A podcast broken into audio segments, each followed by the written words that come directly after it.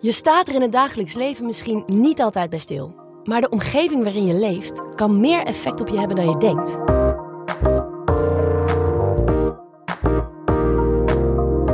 Ik ben Nienke de la Rivebox. Welkom bij de RIVM-podcast Leefomgeving en Gezondheid.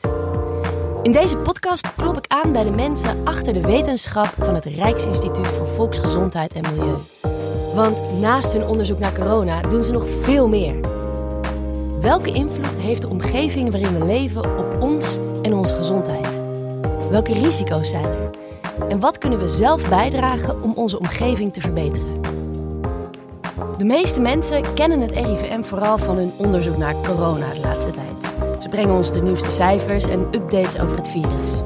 Maar wat ik nog niet wist, is dat ze tijdens de coronacrisis ook een nieuwe tak hebben opgezet. Namelijk de Corona Gedragsunit. Ze zijn de samenleving ingegaan om te kijken hoe mensen in verschillende contexten en met verschillende achtergronden om zijn gegaan met de coronasituatie. Om te onderzoeken wat de impact is van de maatregelen die de overheid ons oplegt en om te leren van de coronacrisis. Hoe kunnen we met ons gedrag het beste een bijdrage leveren aan het bestrijden van de pandemie?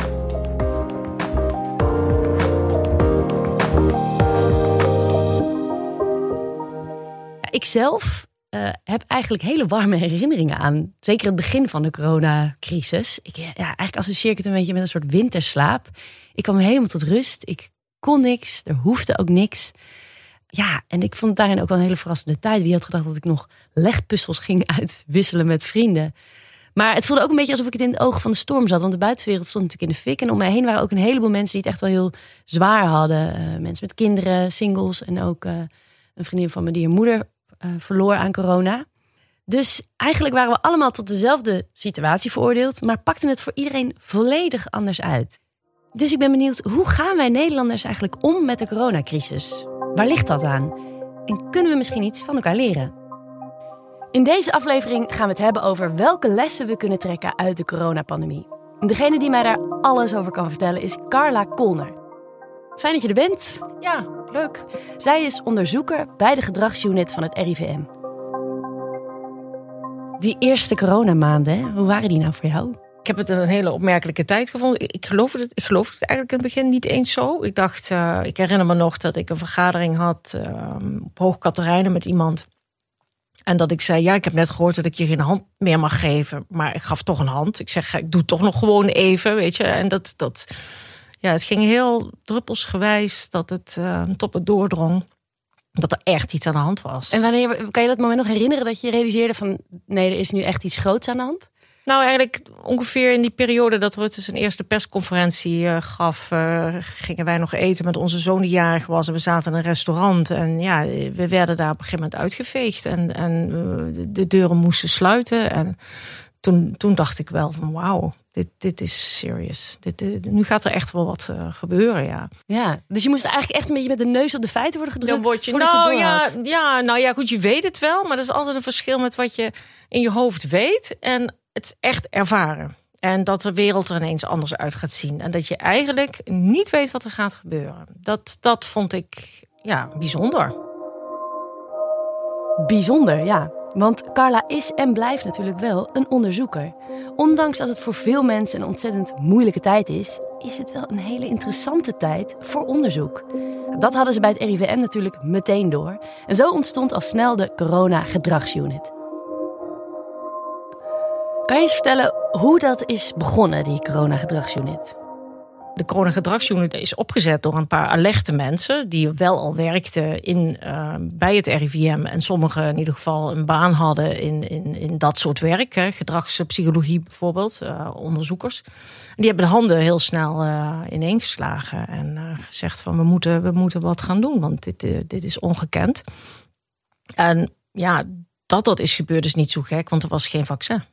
En uh, als je een vaccin hebt, dan praat je al meteen over een heel ander scenario. Maar als je alleen uh, gedrag hebt, en gedrag is eigenlijk het belangrijkste wapen in de strijd, dan, uh, ja, dan komt het ook echt neer op onszelf. Dan betekent het dus dat er een beroep wordt gedaan op ieder persoonlijk. Van, en, en groepen natuurlijk ook. Van mensen, we kunnen, we kunnen samen iets doen om dat virus buiten de deur te houden. Dat ja. kennen we ook van de vorige pandemieën die we in hè, die we in de wereld gehad hebben natuurlijk. Ja, jullie daar, daar naar gekeken, ook naar vorige pandemie? Nou ja, het RIVM is ontstaan natuurlijk door allerlei, door onderzoek naar pandemie. En elke pandemie of epidemie brengt weer een nieuwe afdeling bijna voort, omdat dat weer, hè, de Q-koorts heb je bijvoorbeeld. En nou ja, laten we daar niet helemaal, maar het begon natuurlijk vroeger al met, nou, met cholera, denk ik. Dat is wel grappig, want je zegt het op een manier dat iedereen dat weet. Dat is natuurlijk binnen het RIVM wel, maar ik denk heel veel mensen dat niet weten. Het RIVM is ontstaan vanuit een pandemie. De RIVM is ontstaan uh, door onderzoek te doen uh, op het moment dat pandemieën de volksgezondheid bedreigen. En de, daar is het RIVM voor. En dat is, uiteindelijk is daar veel meer bijgekomen. En is gezondheid sowieso verbreed. En er zijn daarna, hè, toen de infectieziekten bedwongen waren, zijn daar welvaartsziekten bijgekomen. En dan gaat het over anti-rookbeleid en, en, en, over onderzoek naar roken, et cetera. En leefstijl, hè, natuurlijk voeding en, en, en alcohol en al dat soort Maar de infectieziekten zijn eigenlijk nooit weg geweest. Dat denken mensen wel. Maar af en toe dan duikt er weer eens één op. En eh, ja, daar zit het RIVM bovenop, ja. Het RIVM is dus ooit ontstaan uit een pandemie. In 1909 begon het RIVM met een kleine groep onderzoekers die cholera en andere ernstige ziektes bestreden. Met de jaren groeide het kennisinstituut met elke pandemie. En nu, zo'n 110 jaar verder, is het weer iets uitgebreid door de komst van het coronavirus, met dus onder andere de Corona-gedragsunit. Omdat dit een hele nieuwe onderzoekstak is, was het aanvankelijk nog wel zoeken naar de aanpak van het onderzoek. Carla neemt ons mee naar die beginperiode toen was er eigenlijk een situatie, moet je even teruggaan naar de zomer van 2020. dat, mhm. Mooie zomer. Dat het precies, die, die, mooie zomer. Dat duidelijk was dat we, we hadden sowieso een lockdown op een gegeven moment. Uh, in die zomer was het trouwens wel weer eventjes wat minder, maar... Um, nou, we wisten ook wel dat corona niet meteen weer weg zou gaan. Uh, en er was eigenlijk um, na de eerste paniek die uitbrak, wel bij bepaalde groepen uh, heftigheid was er ook een, een soort reactie van, nou ja, oké, we moeten al in al die situaties ons goed gaan voorbereiden op dat naleven van die maatregelen. Want die zijn er nu eenmaal. hoe doe je dat dan? En je moet je voorstellen dat dat nogal uitmaakt of je uh, in een heel groot bedrijf werkt, wat bijvoorbeeld moet zorgen voor voeding op de plank in de supermarkten. En die dus um, afdelingen over de hele wereld hebben. Hè, en in Nederland ook allerlei afdelingen hebben waar 20.000 mensen werken. Dat, of dat je in een koffieshop werkt, een koffiezet waar mensen binnenkomen en naar buiten gaan. Overal in elke situatie in Nederland moest men zich bezinnen op hoe doen we dat hier. Ja. En toen is aan mij gevraagd van goh, ga. Uh, toen was er nog geen team. Ga eens kijken. Uh, in diverse contexten of je inspirerende voorbeelden kan ophalen waar anderen dan weer wat aan hebben. Dat was de hoofdvraag. Dat was eigenlijk de vraag van hoe doet men het dan? Hoe dan uh, bijvoorbeeld maar met zes mensen thuis een feestje organiseren of een maaltijd en dat uh, we dan niet besmet raken. Het was echt letterlijk zo van stel je een tafel voor waar zes mensen omheen zitten uh, en iedereen die wil eigenlijk vanuit dezelfde pan eten opscheppen, kan dat wel. En dan heb je natuurlijk inzichten aan de ene kant gewoon van, nou dat virus zit dat dan op die lepel en mag iedereen die lepel aanraken. Maar er is ook een vraag van hoe, hoe breng je die mensen om die tafel? En waar moeten ze dan zitten? En hoe zorg je dan dat ze niet tegen elkaar opbotsen als ze allebei naar het toilet willen? En nou, hoe zorg je voor de hygiëne? En nou, echt letterlijk dat soort situaties had men toen nog heel erg over. Ja, maar de grap is, als je dit zo noemt, denk ik toch van ja, wij, wij als burgers kregen gewoon vanuit de overheid, geadviseerd door het RIVM, best wel strikte instructies. Van nou, zo doe je het. Je mag, niet met, je mag maar maximaal drie. Ja. kan niet alle regels één op één uh, herleiden. Maar eigenlijk wat jij zegt, is dus intussen waren wij met elkaar aan het onderzoeken of mensen van elkaar konden leren en om nog uit te vinden wat daarin het beste zou ja, zijn. Wat werkt dan? En hoe doe je dat dan? Er kwamen ook echt dat soort vragen binnen. Van ja, ik wil een feestje geven, maar hoe doe ik dat? Hebben jullie richtlijnen? En dat was in het begin heel erg de vraag van nou haal die inspiratie op en het hoe dan. En toen hebben we op een gegeven moment uh, heb ik gezegd: ja, ik kan dat niet in mijn eentje, want het uh, is natuurlijk, ik heb een paar mensen nodig. Toen was er eerst nog van, nou, je krijgt wel iemand die je helpt. En op een gegeven moment dacht ik van nee, het is veel interessanter om um, naar contexten toe te gaan. En niet alleen maar te vragen waar zit de inspiratie en hoe dan, maar ook gewoon om te vragen van goh, die maatregelen kwamen, wat, wat gebeurde er toen? En vertel eens over jouw situatie. Want waar sta je voor? Oh, jij geeft les. Oh, je werkt in de jeugdzorg bij Veilig Thuis. Oh, jij werkt in een, in een sportschool. En dat dat steeds hele andere settings zijn. En pas als je weet welke worstelingen mensen daarin meemaken. En als je ziet wat de dilemma's zijn. En ik zeg altijd wat er op het spel staat. Er staat altijd iets op het spel. Een, een onderwijzer wil goed onderwijs geven. En iemand van de jeugdzorg wil een kind veilig houden. Ja. Nou, kan dat met die maatregelen? Lukt dat werk nog? En, nou, dus wij zijn veel meer um, de diepte ingedoken in zo'n hele context. In zo'n hele situatie. Om duidelijk te krijgen van oké, waar loop je tegenaan? Waar worstel je mee? Welke afwegingen moet je maken in dat na het leven van die maatregelen? Wat staat er op het spel? En welke oplossingen verzin je dan om die hobbels ja, te overkomen? Zeg maar, om dat, om dat toch goed te doen met elkaar.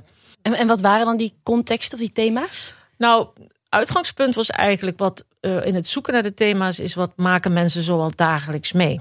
Ze zijn thuis um, en kunnen daar um, um, ja, in, in, een familieverband zijn, maar ook met visite en op bezoek gaan. Dus dat was, een, dat was één setting. Mensen gaan naar hun werk en daar gebeurt een hoop. Mensen, kinderen gaan naar school, dus onderwijs was een thema. Mensen gaan graag sporten, dat was dus een thema. Mensen gaan graag uit in de vrije tijd. En dat kan kunst en cultuur zijn, maar dat kan ook lekker naar een kroeg of een disco zijn.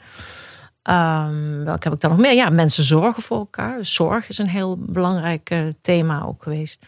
En mensen bezoeken graag bijeenkomsten. Dus ja, festivals, hè, die waren natuurlijk ontzettend populair voor corona. En nog steeds. Maar dat was wel een dingetje. en hoe moet ik het dan voor me zien? Jullie gingen met dat team van uh, wetenschappers-expert op de koffie bij mensen. nou, ik, ik, zou willen dat dat maar waar was. Maar wij hadden als onderzoekers natuurlijk... Uh, te maken met dezelfde maatregelen als iedereen. Ja. Dus wij konden helemaal niet op de koffie gaan. Dat zou wel uh, wat zijn geweest. Uh, dan hadden we, had dat groot in de krant gestaan, denk ik. Ja. RIVM gaat op bezoek. Bij. Alweer lang geleden? Ja. ja, nee, dat ging dus niet. Dus wij moesten mensen uitnodigen, verleiden om met ons in een soort Zoom-gesprek. Hè. Als ik dat zeg, ja. dan snapt iedereen wel wat, wat er bedoeld wordt. Uh, Zoom, WebEx, het was gewoon video-interview. Welke verhalen zijn jou het meest bijgebleven in dit hele onderzoek? Um, ik heb een interview gehad met een nachtburgemeester van een van de grote steden. En uh, ja, dat was een echt waanzinnig. Uh, um, die ja, was volledig dat... in paniek waarschijnlijk.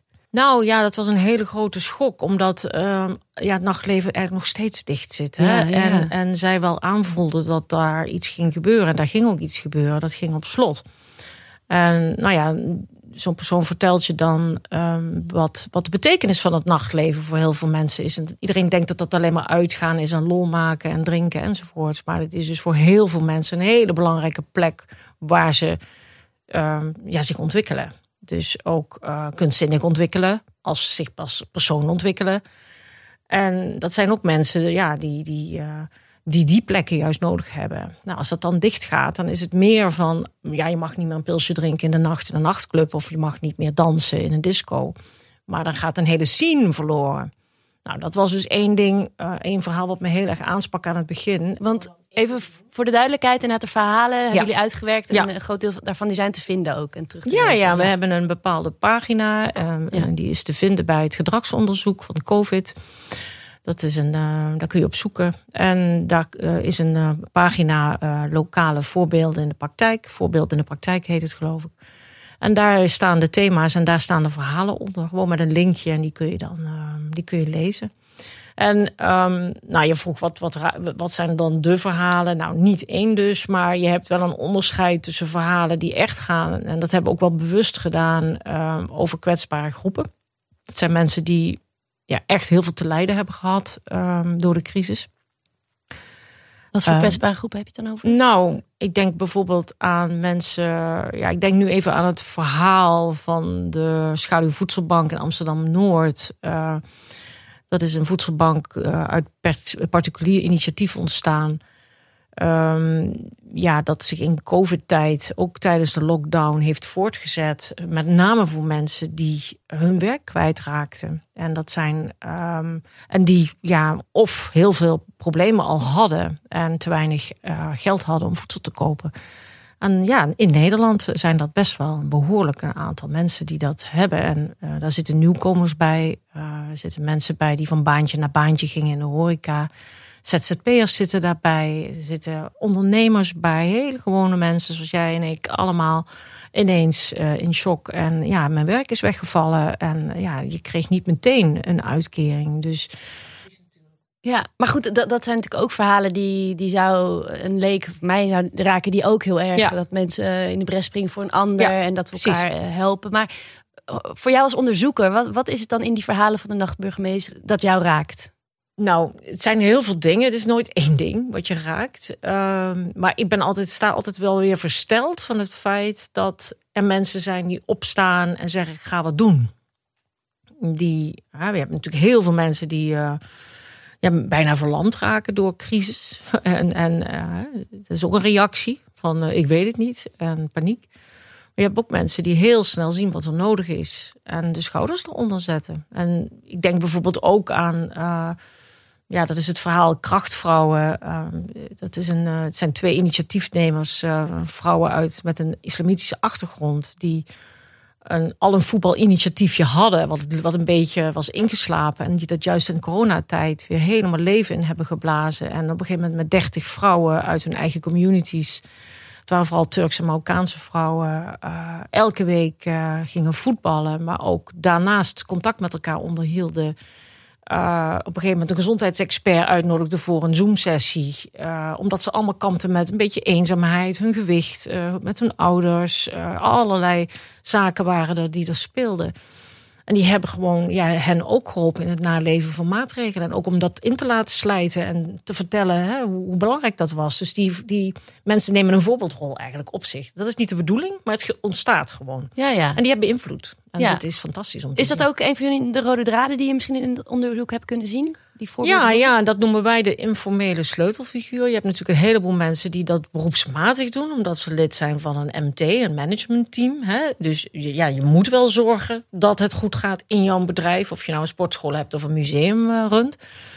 Maar dit zijn mensen die hebben dat niet uh, beroepsmatig. Maar die doen dat gewoon omdat ze het zelf belangrijk vinden. En omdat ze goede netwerken hebben. Een soort status hebben. Een, ik noem dat dan maar de informele status hebben.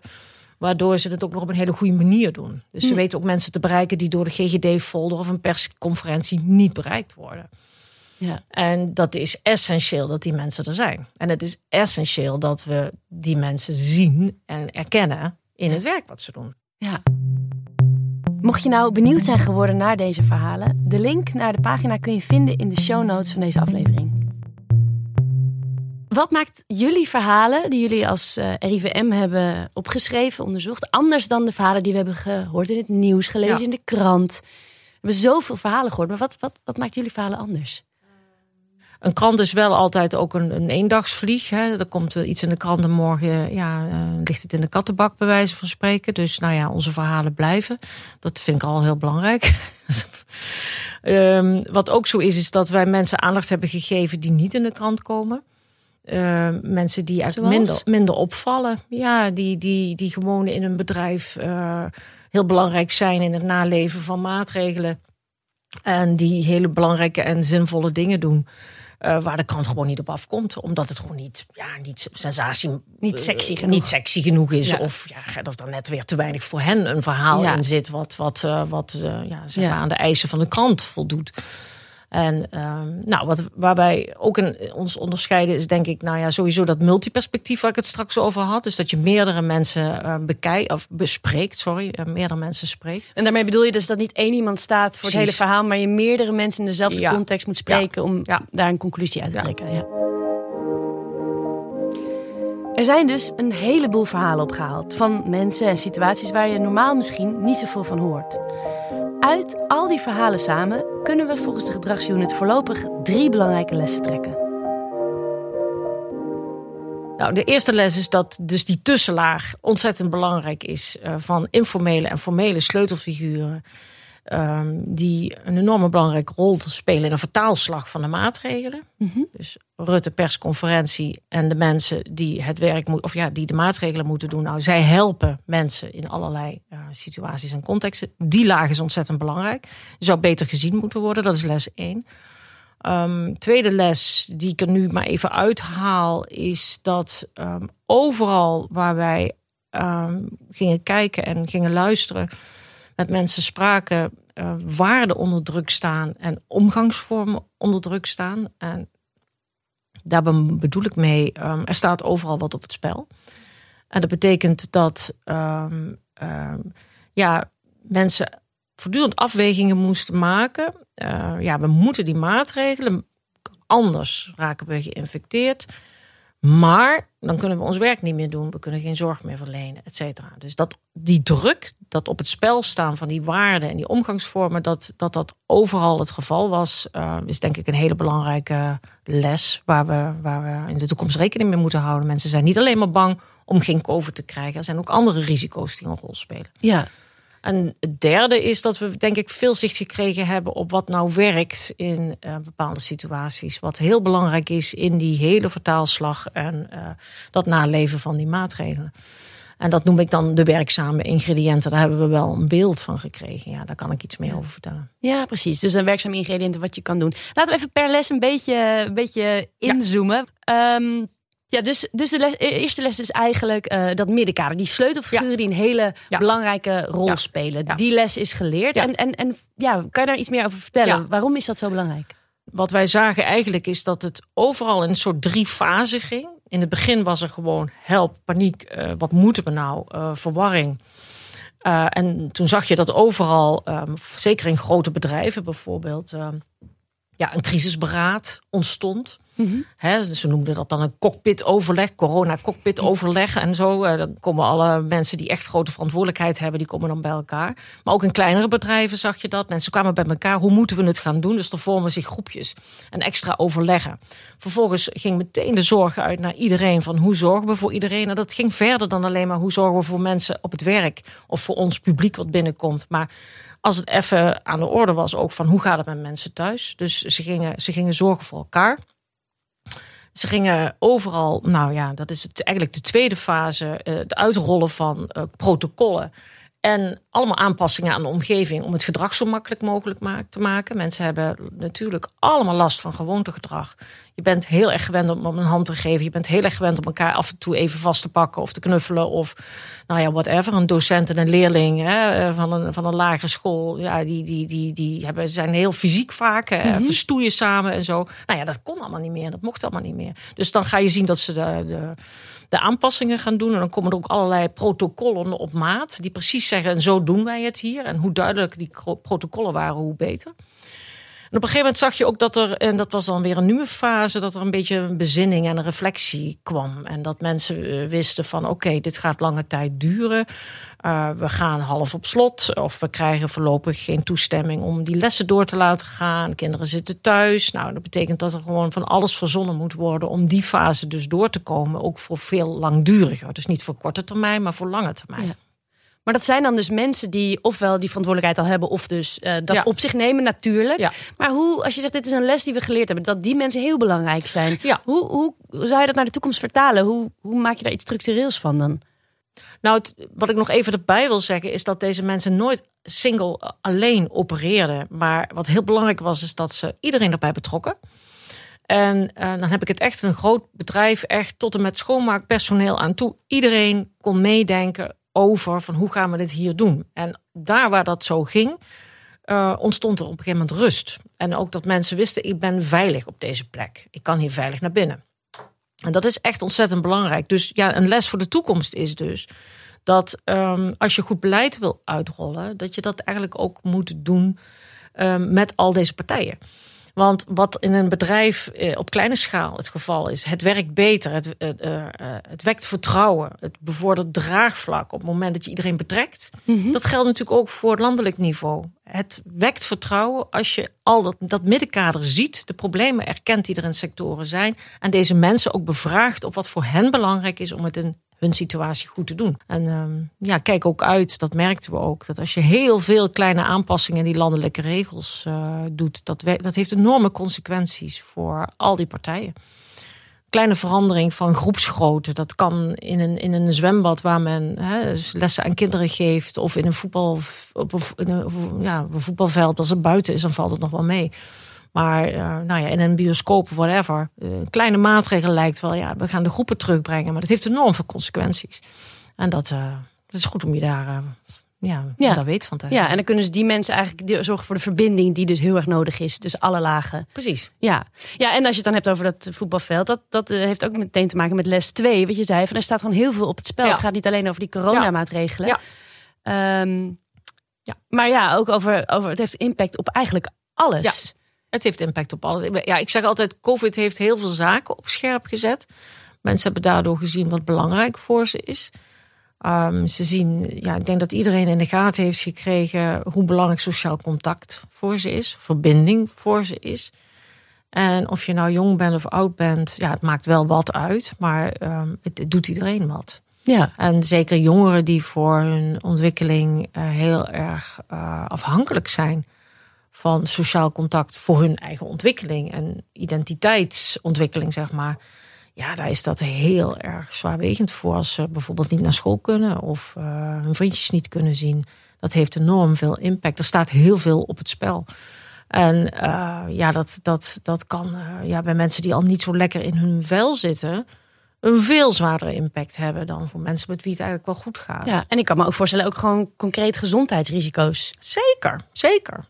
Nou, het is zo dat we nu net dat verhaal hebben opgehaald bij de kinderbescherming en Veilig Thuis. En als je dan ziet wat er gebeurt als mensen thuis moeten werken op drie hoog achter met drie, vier kleine kinderen. Uh, ja, dat soms gewoon de, de veiligheid van die kinderen op het spel komt te staan. En dat uh, ja, meer geweld in gezinnen is. En dat dat tot hele schrijnende situaties kan leiden. En dat je toch als uh, ja, veilig thuis medewerker nou ja, sowieso jezelf ook kwetsbaarder bent. Want je, je hebt zelf uh, grote verantwoordelijkheid. Het brengt veel meer kopzorgen met zich mee. Hoe tackle je zo'n situatie? Hoe ga je daarmee om? Maar het, uh, ja, het is, dat is, dat, dat, ja, je, als je zo'n verhaal leest, dan snap je wat er, wat er allemaal bij komt kijken. Ja. Er komt echt heel veel bij kijken. Is daar genoeg aandacht voor geweest, vind je? Nou, ik, kijk, ik lees niet alle kranten en uh, ik kan niet zeggen van, nou, daar is onvoldoende aandacht voor geweest. Of, maar daar kan nooit genoeg aandacht voor zijn eigenlijk.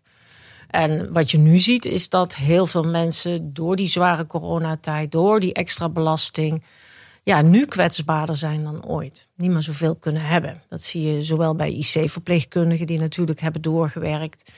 Dat zie je bij mensen in de thuiszorg, mensen in de kinderopvang. Je ziet dat er overal nu problemen ontstaan, dat ze te weinig mensen hebben, omdat ook nog een heleboel mensen burn-out zijn. Uh, en ook veel hebben meegemaakt, wat ook verwerkt moet worden, moet allemaal een plek krijgen. Ja. En dat is niet voor niets, dat is geen aanstel. Ja. Dus dat is eigenlijk misschien ook wel waarom jullie onderzoek zo belangrijk is. Om dit echt aan te tonen dat dit gewoon een heel belangrijk punt is om rekening mee te houden in een pandemie als deze, waar iedereen gefocust is op. Nou ja, sterker nog, uh, het kan soms betekenen, hè, nou niet in dit geval van die puberzoon, maar eh, we hebben situaties gehad dat er zoveel op het spel stond, dat mensen zeiden: ja, ik heb die regels even aan mijn laars gelapt. Dat kon even niet anders. Want ik zag toch dat hier ingegrepen moest worden. Ik moest toch deze persoon even aanraken. En bijvoorbeeld, dan, we hebben ook een interview afgenomen bij begrafenisbegeleiders. En die ook zeiden van nou, wij, houden ons 99% van de tijd aan de maatregelen. Maar er zijn wel eens situaties dat het echt niet lukt. Ja. En dan, dan, dan is dat maar zo. Vaak is het, gaat het dan wel om een gecalculeerd risico. Mensen doen niet zomaar wat. Uh, daar wordt wel over gesproken. Ook achteraf soms. Van, ja, sorry, maar ik eh, vond dit gewoon belangrijker. Ik heb die regels aan mijn laars gelapt. Nou ja, daar wordt dan wel, op, ja, daar wordt dan wel met elkaar over gesproken. Ja. Van, is daar dan toch een andere oplossing voor te vinden?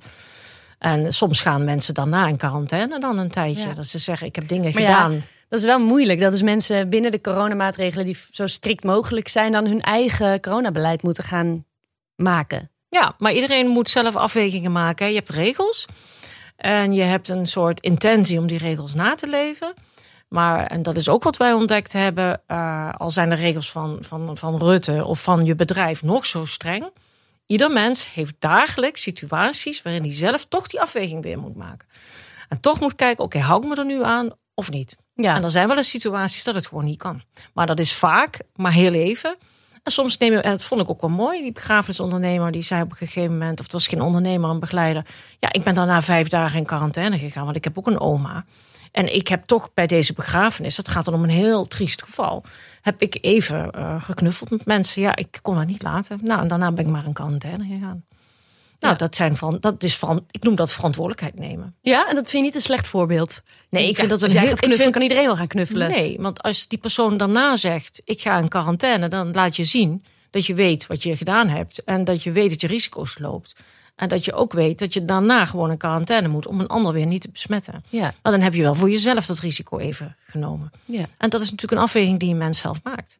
Ja, dus eigenlijk inderdaad, die, die, die gevolgen die de, die de maatregelen hebben, daar moeten mensen eigenlijk ook gewoon zelf hun eigen uh, afwegingen maken. Nou, je hoort mij niet zeggen van maak allemaal maar zelf je afweging en doe maar. Nee, het gebeurt.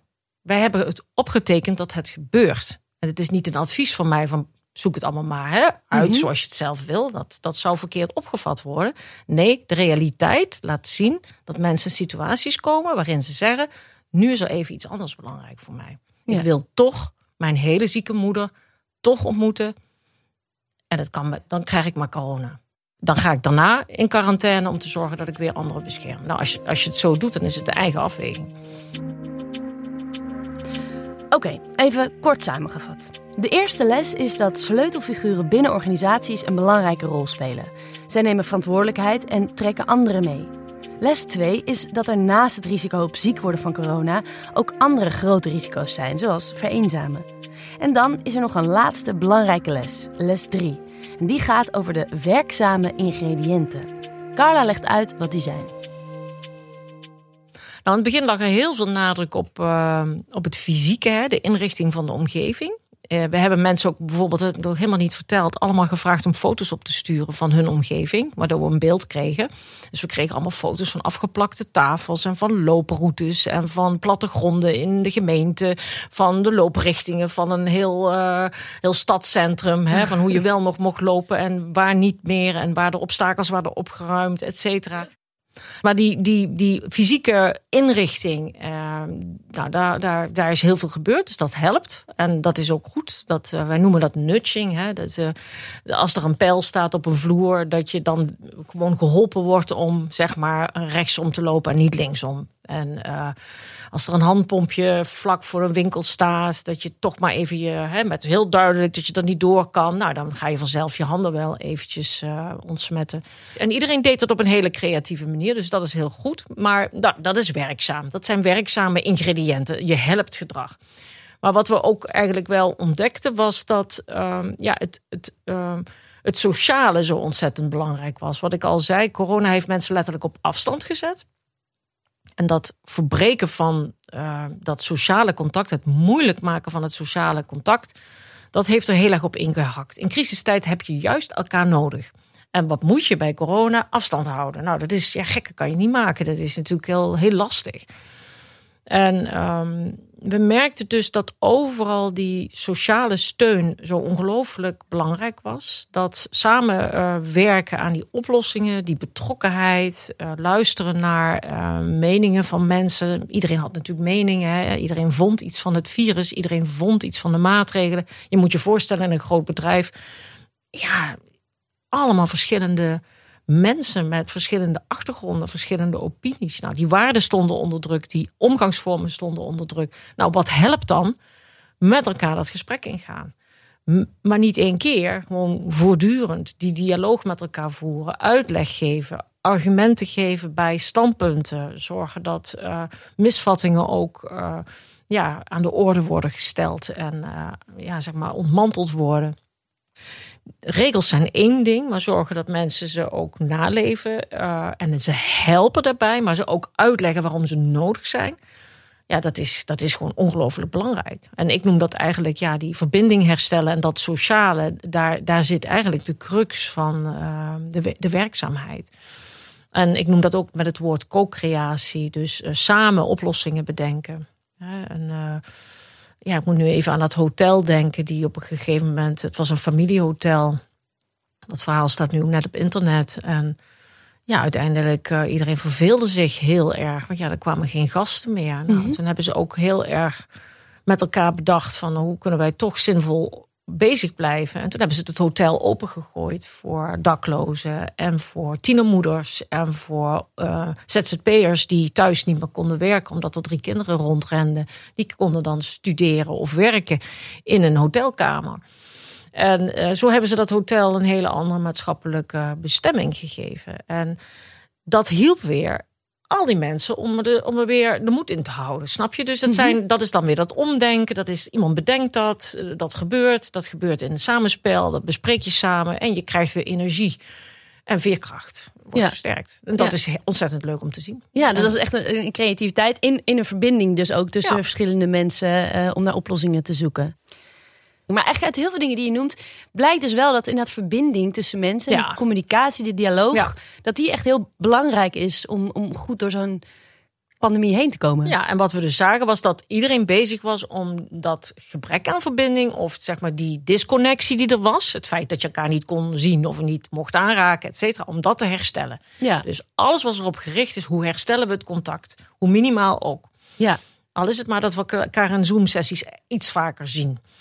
Eh, we kunnen elkaar lang niet eh, bij de pantry, uh, bij de koffie tegenkomen. Nou, laten we dan zorgen dat we aan het einde van de dag een uitblaasmomentje hebben. Of we gaan even een mindfit training doen met elkaar ja, via. Mensen verzonnen de gekste dingen. We hebben natuurlijk ook een klimaatcrisis. Het feit dat je, als je meer thuis werkt, nou ja, daar ook iets goed voor doet. Mm ik denk ook van, hey, is het nodig dat we voor elk zakenreisje vliegen?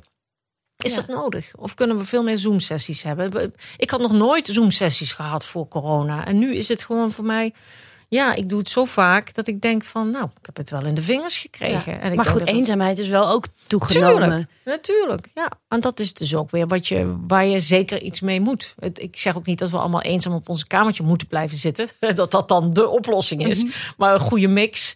En uh, zorgen dat, natuurlijk, mensen die het heel erg nodig hebben, uh, elkaar vaker kunnen zien. Uh, ja, dat, daar kun je wel wat op verzinnen, ja. ja.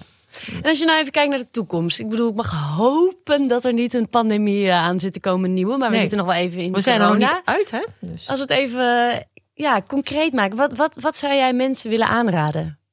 Vanuit jouw rol. Nou, kijk naar elkaar om. En denk niet alleen maar over jezelf na. Ja. En jullie als onderzoeker hebben daar dus nu eigenlijk gewoon bewijs van. We zijn sociale dieren. Ook in de pandemie nou, dat heel hard nodig. Ja, dat wisten we wel al. Maar um, de relatie ook met de fysieke gezondheid. En ook met zo'n infectieziekte. Dat het niet alleen in een vaccin zit. Maar ook in wat we met elkaar doen. Dat is wel gewoon heel duidelijk gebleken. Dat ja. vast komen te staan, ja. Ja, dankjewel voor dit verhaal. Het lijkt me echt een uh, heel waardevol onderzoek. En het is uh, prettig. Ik ga het in mijn achterhoofd houden. Blijven omkijken uh, naar de buren. Blijven omkijken naar elkaar, ja, ja. ja zeker. Ja. Nou, ik vond het een heel leuk gesprek. Dankjewel. Dit was de RIVM-podcast Leefomgeving en Gezondheid. Geproduceerd door Dag en Nacht Media. Wil je meer weten over wat het RIVM doet op het gebied van leefomgeving en gezondheid? Ga dan naar rivm.nl of volg het RIVM op Instagram, Twitter en Facebook. In de volgende aflevering spreek ik met Frank den Hertog. Hij is wetenschappelijk medewerker volksgezondheid bij het RIVM. Met hem ga ik praten over hoe onze omgeving ons ook gezonder kan maken. Want is het nou eigenlijk zo? Hoe meer groen om ons heen, hoe beter?